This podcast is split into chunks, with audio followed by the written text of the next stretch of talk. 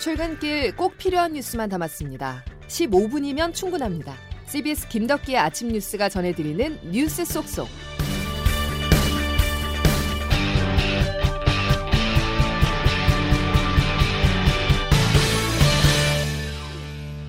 여러분 안녕하십니까. 시월 칠일 김덕기 아침 뉴스입니다.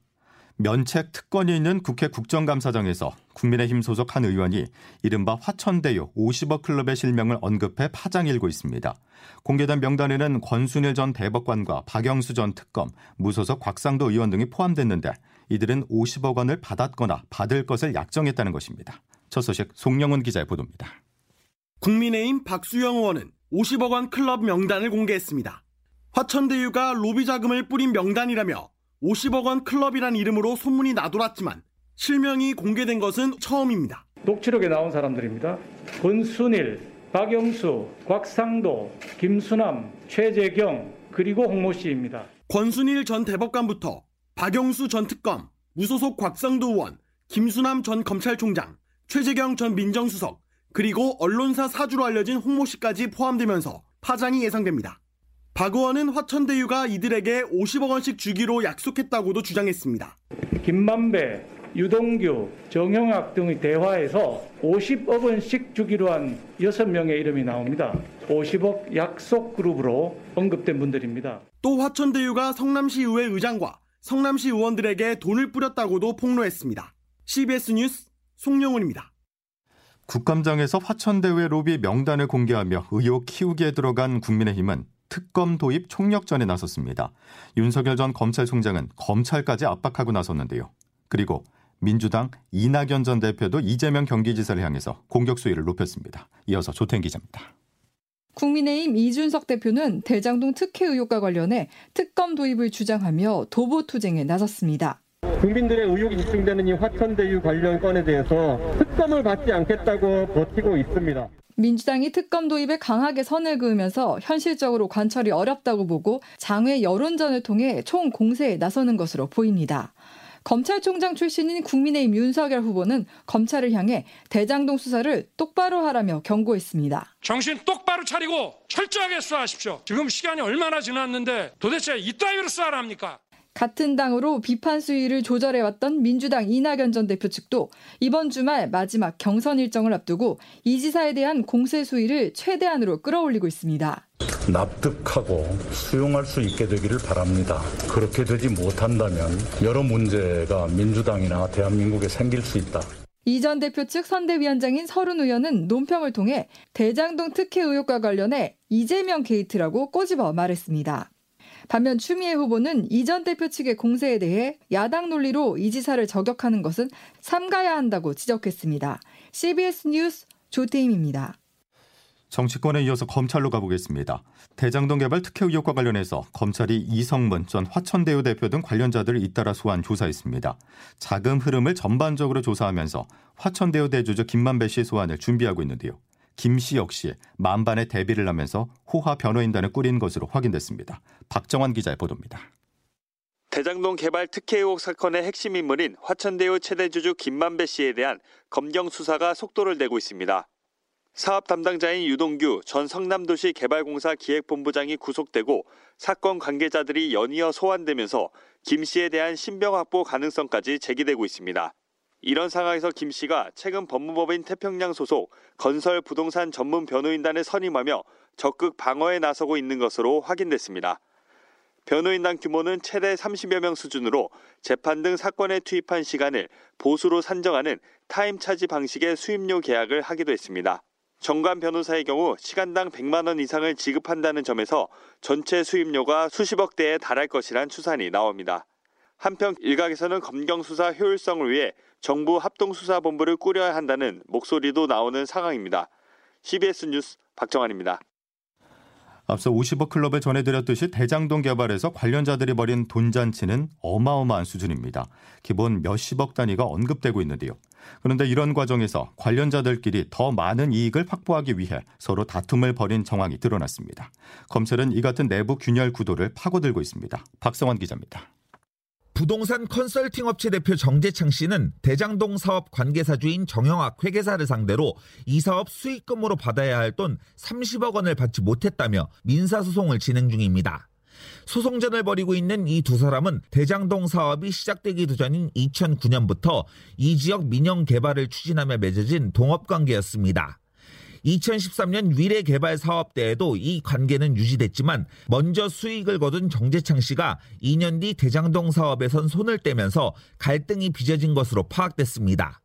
대장동 사업에서 예상치보다 삼천억 원을 웃도는 이익이 나자 정재창 씨는 수익자인 정형학 회계사 등에게 자신의 몫으로 백오십억 원을 달라고 요구한 것으로 전해졌습니다. 특히 정재창 씨는 동업 과정에서 유동규 전 성남도시개발공사 본부장에게 건넸던 뇌물 삼억 원의 증거까지 들이밀며 협박했고 결국 백이십억 원을 받아낸 것으로 알려졌습니다. 정형학 회계사가 대장동 수익 부당 분배 논의가 담겼다는 녹음 파일을 검찰에 제출한 것도 이런 갈등 구도와 무관치 않다는 분석이 나옵니다. 씨비에스 뉴스 박성환입니다. 화천대유와 함께 고발사주 의혹도 대선 전국의 핵심 이슈입니다. 고위공직자 범죄수사처가 지난해 사월 제보자 조성은 씨와 김웅 의원이 나눈 통화 녹음 파일을 복구한 것으로 전해졌는데요. 김 의원의 고발장 전달 경위와 목적을 파악하는 단서가 될 전망입니다. 황영찬 기자가 보도합니다. 고위공직자 범죄수사처 고발사주 의혹 수사팀은 최근 디지털 포렌식을 통해 조성은 씨가 김웅 의원으로부터 고발장을 전달받으며 통화한 녹취 파일을 복구한 것으로 알려졌습니다. 복구된 파일은 지난해 사월 삼일 김 의원이 조 씨에게 고발장을 전달하기 전후 이뤄진 두 차례 통화 내용으로 김 의원이 우리가 고발장을 만들어 드릴 테니까 라고 말한 대화가 녹음된 것으로 전해졌습니다. 또 공수처는 어제 오전 열 시부터 국민의힘 정점식 의원의 국회 사무실 등에 대해 압수수색을 진행했습니다. 정 의원은 지난해 총선 당시 당 법률지원단장으로 최강욱 열린민주당 대표에 대한 고발장 초안을 당에 전달했다는 의혹을 받고 있습니다. 손준성 검사와 김웅 의원, 조성은 씨를 거친 고발장의 유통 경로를 확인하자는 차원의 압수수색인데 특별한 압수물을 확보하진 못한 것으로 전해졌습니다. 수사에 속도가 붙는 만큼 공수처가 김 의원과 정 의원 등 정치권 인사들에 대한 소환조사도 서두를 것이란 전망이 나오고 있습니다. 또 공수처는 박지원 국가정보원장이 조성은 씨와 고발사주 의혹의 언론 제보를 모의했다는 제보 사주 의혹도 동시에 수사하겠다고 밝혔습니다. 씨비에스 뉴스 화영찬입니다. 이런 가운데 윤석열 전 검찰총장의 부인 김건희 씨의 연루 의혹이 제기된 도이치모터스 주가 조작과 관련된 인물이 처음으로 구속됐습니다. 사건 관계자가 처음 구속되면서 주가 조작에 돈을 댔다는 의혹을 받는 김건희 씨에 대한 소환 조사도 임박했다는 전망이 나오고 있습니다. 이번 주말 더불어민주당 대선 후보가 최종 결정됩니다. 이재명 후보는 결선 투표 없이 본선 직행을 노리고 있고 이낙연 후보는 여론이 변하고 있다면서 내심 기대하는 분위기인데요. 주목되는 점은 투표율입니다. 투표율이 점차 상승하면서 경선 참여 열기가 다시 뜨거워지고 있습니다. 이준규 기자가 취재했습니다. 어제부터 시작된 민주당 대선 경선 삼 차 일반당원 국민선거인단 투표에 대한 관심이 뜨겁습니다.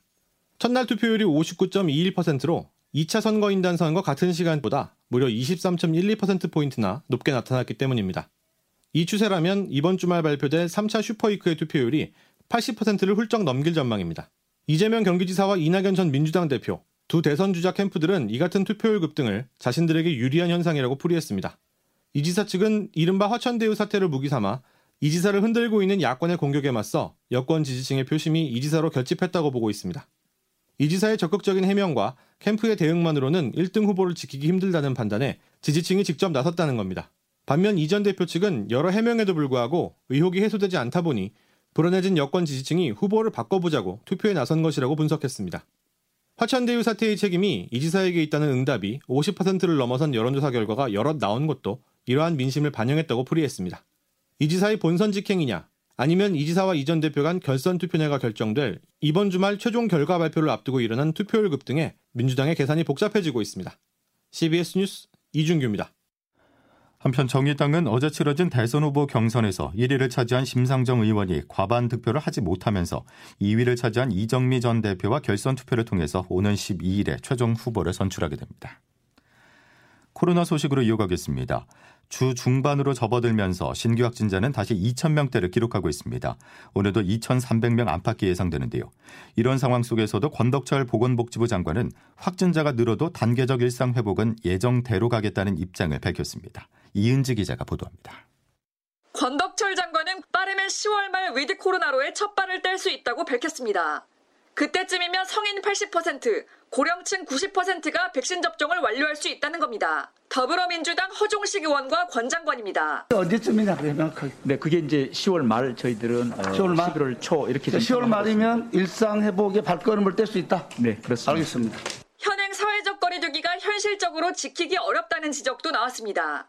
결혼식의 경우 식사를 하지 않으면 접종 완료자까지 최대 백구십구 명까지 수용이 가능한데 지침이 너무 복잡하다는 겁니다. 국민들이 인정하는 방안으로 사회적 거리두기를 하자. 이걸 말씀드리고 싶은 거죠. 네, 그 지적에 공감합니다. 저희들도 이번에 단계적 일상 회복 방안에 저런 사회적 거리두기를 그냥 단순화하고. 다만 방역 완화는 단계적으로 신중히 이루어져야 한다고 강조했습니다. 과감하게 수정해서 국민들에게 일상을 돌려줘야 되지 않겠어요? 어떻게 생각하세요? 네, 저희들도 그런 방향으로 지금 검토하고 있고요. 다만 단계적으로 갈 수밖에 없는 게 이제 미접종자나 또는 고위험군에 대한 보호 차원에서 이렇게 하고 있다는 말씀을 드립니다.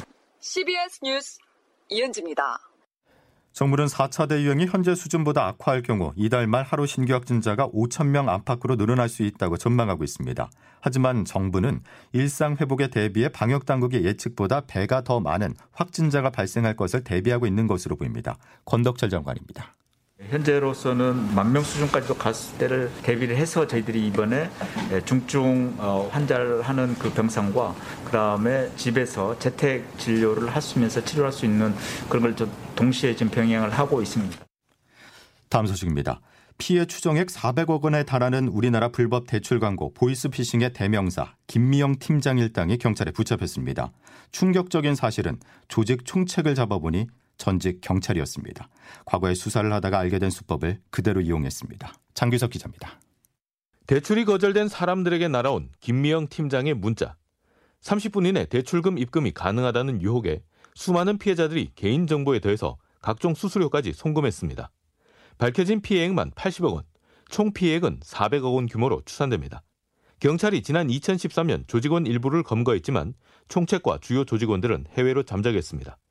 경찰이 이들을 구 년 동안 추적했는데 최근 총책 박모 씨를 필리핀 현지에서 붙잡았습니다. 잡고 보니 전직 경찰이었습니다.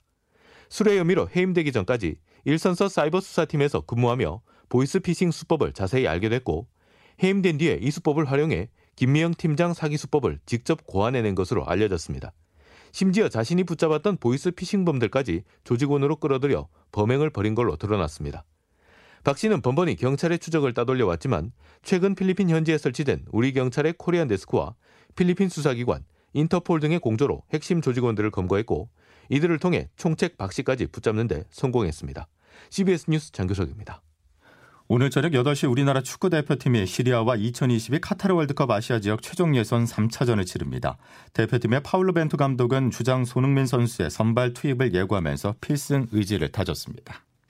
김덕기 아침 뉴스 여러분 함께하고 계십니다. 이제 기상청 연결해서 오늘 날씨 알아보겠습니다. 자, 근데 요즘 날씨가 참 이상한데요. 중부지방은 장마철 같고 남부는 늦더위가 기승인데 김수님 기상 리포터? 네, 기상청입니다. 예, 도대체 왜 이런 겁니까?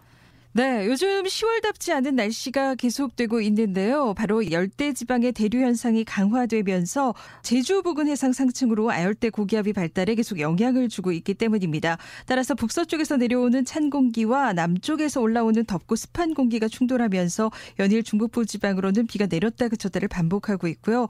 남부 지방은 팔월 화순에 해당하는 때 아닌 늦더위가 기승을 부리면서 곳곳에서 시월 낮 최고 기온 급값을 경신하기도 했습니다. 오늘도 날씨 패턴이 크게 다르지는 않겠는데요. 다만 동풍의 영향까지 더해지면서 오늘은 강수 지역이 좀 더 늘어나겠습니다. 수도권과 강원 영서 충남 지역은 오늘 낮까지 비가 오락가락 이어지면서 충북과 전북 북부, 경북 북부 내륙에서도 낮 한때 비가 조금 내리는 곳이 있겠는데요. 예상 강우량은 대부분 오에서 이십 밀리미터 안팎이 되겠습니다. 그리고 강원 영동 지역은 오늘 오후부터 다시 비가 시작되겠고요. 호남과 경남 제주 산지에서는 오늘 오전까지 안개가 짙게 끼는 곳이 많을 것으로 것으로 보여서 이 점도 유의하셔야겠습니다. 낮 최고 기온은 오늘 서울 원주 이십이 도, 대전 이십오 도, 광주 부산 이십칠 도, 대구 이십팔 도의 분포로 중부지방은 종일 선선하겠지만 남부지방은 여전히 평년보다 좀 더 덥겠습니다. 지금까지 날씨였습니다. 중부지방은 현재 비가 내리고 있습니다. 출근길 안전운전에 신경 쓰셔야겠습니다. 자, 목요일 김덕희 아침 뉴스 여기까지입니다. 내일 다시 뵙겠습니다. 고맙습니다.